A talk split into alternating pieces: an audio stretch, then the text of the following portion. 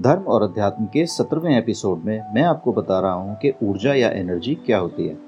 आखिर ये ऊर्जा क्या है, ये जानने की उत्सुकता भी होगी आपको। तो आइए इस एपिसोड में हम ऊर्जा या एनर्जी को भी समझ लेते हैं।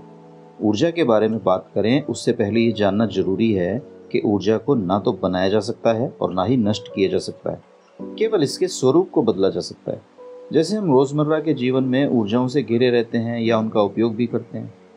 हमारे चारों तरफ़ अनेक प्रकार की ऊर्जाएँ हैं, जैसे मोबाइल फ़ोन की, टेलीविज़न की, रेडियो की, सरकारी अधिकारियों के वायरलेस यंत्र की। ये सभी अलग अलग फ्रिक्वेंसी पर काम करती हैं। ऊर्जा तो एक ही है, लेकिन इसके प्रारूप को बदलकर इनसे अलग अलग काम लिए जाते हैं। क्वांटम फिजिक्स के अनुसार इस ब्रह्मांड की हर एक चीज़ ऊर्जा या एनर्जी है।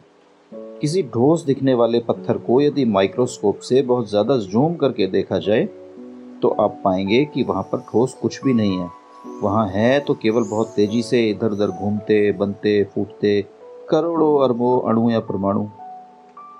आप किसी भी चीज़ को यहाँ तक कि अपने आप को भी माइक्रोस्कोप से देखेंगे तो आपको परमाणु ही मिलेंगे। वहाँ पर ठोस कुछ भी नहीं होता।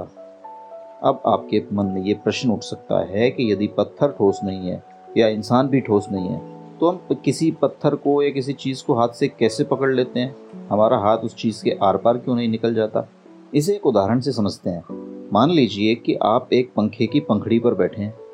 अब यदि पंखा चला दिया जाए और आपके नीचे से वो पंखड़ी निकल जाए जिस पर आप बैठे हैं तो आप नीचे गिर जाएँगे।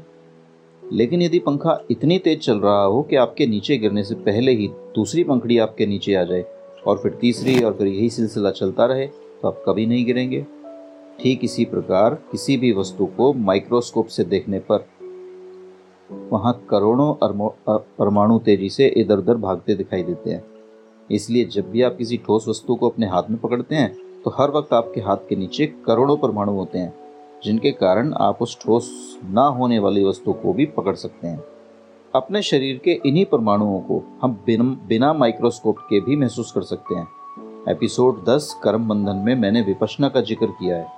जब आप विपशना के ध्यान के 10 दिन के शिविर में भाग लेते हैं तो वहाँ पर ध्यान के द्वारा आपके मन को सूक्ष्म बनाया जाता है।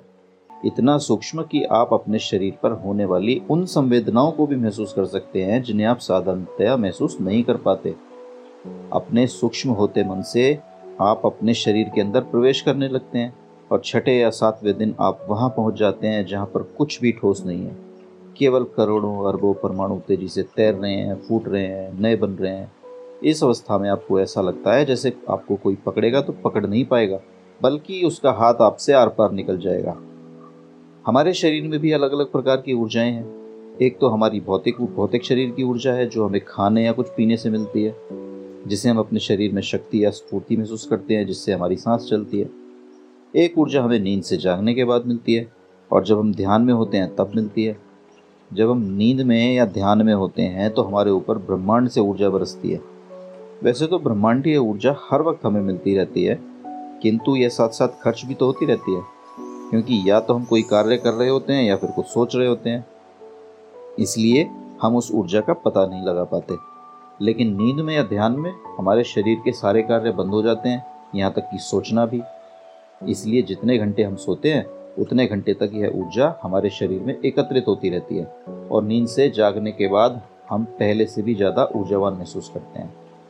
इसके अलावा हमारे सूक्ष्म शरीर में भी ऊर्जा होती है और ये ऊर्जा हमें सूक्ष्म शरीर में मौजूद बहत्तर हज़ार नाड़ियों में प्रवाहित होती है। इस ऊर्जा के दो स्रोत होते हैं। एक तो सहस्रार चक्र के द्वारा ब्रह्मांड से ऊर्जा मिलती है। दूसरा मूलाधार चक्र पर मौजूद कुंडलिनी में। कुंडलिनी में इतनी अधिक अधिक ऊर्जा होती है कि अगर यह एक साथ पूरे वेग से, पूरे शरीर में फैल जाए तो उस व्यक्ति का बहुत नुकसान हो सकता है। लेकिन यदि धीरे धीरे इस ऊर्जा को नाड़ियों में प्रवाहित किया जाए तो व्यक्ति का पूरा व्यक्तित्व और जीवन बदल सकता है, सुखद हो सकता है। इसलिए हमेशा यही सलाह दी जाती है कि कुंडलिनी के साथ किसी किसी विशेषज्ञ के मार्गदर्शन के बिना छेड़छाड़ नहीं करनी चाहिए। अगले एपिसोड में हम अवचेतन मन यानी सब कॉन्शियस माइंड के बारे में बात करेंगे। तो सुनते रहिए धर्म और अध्यात्म।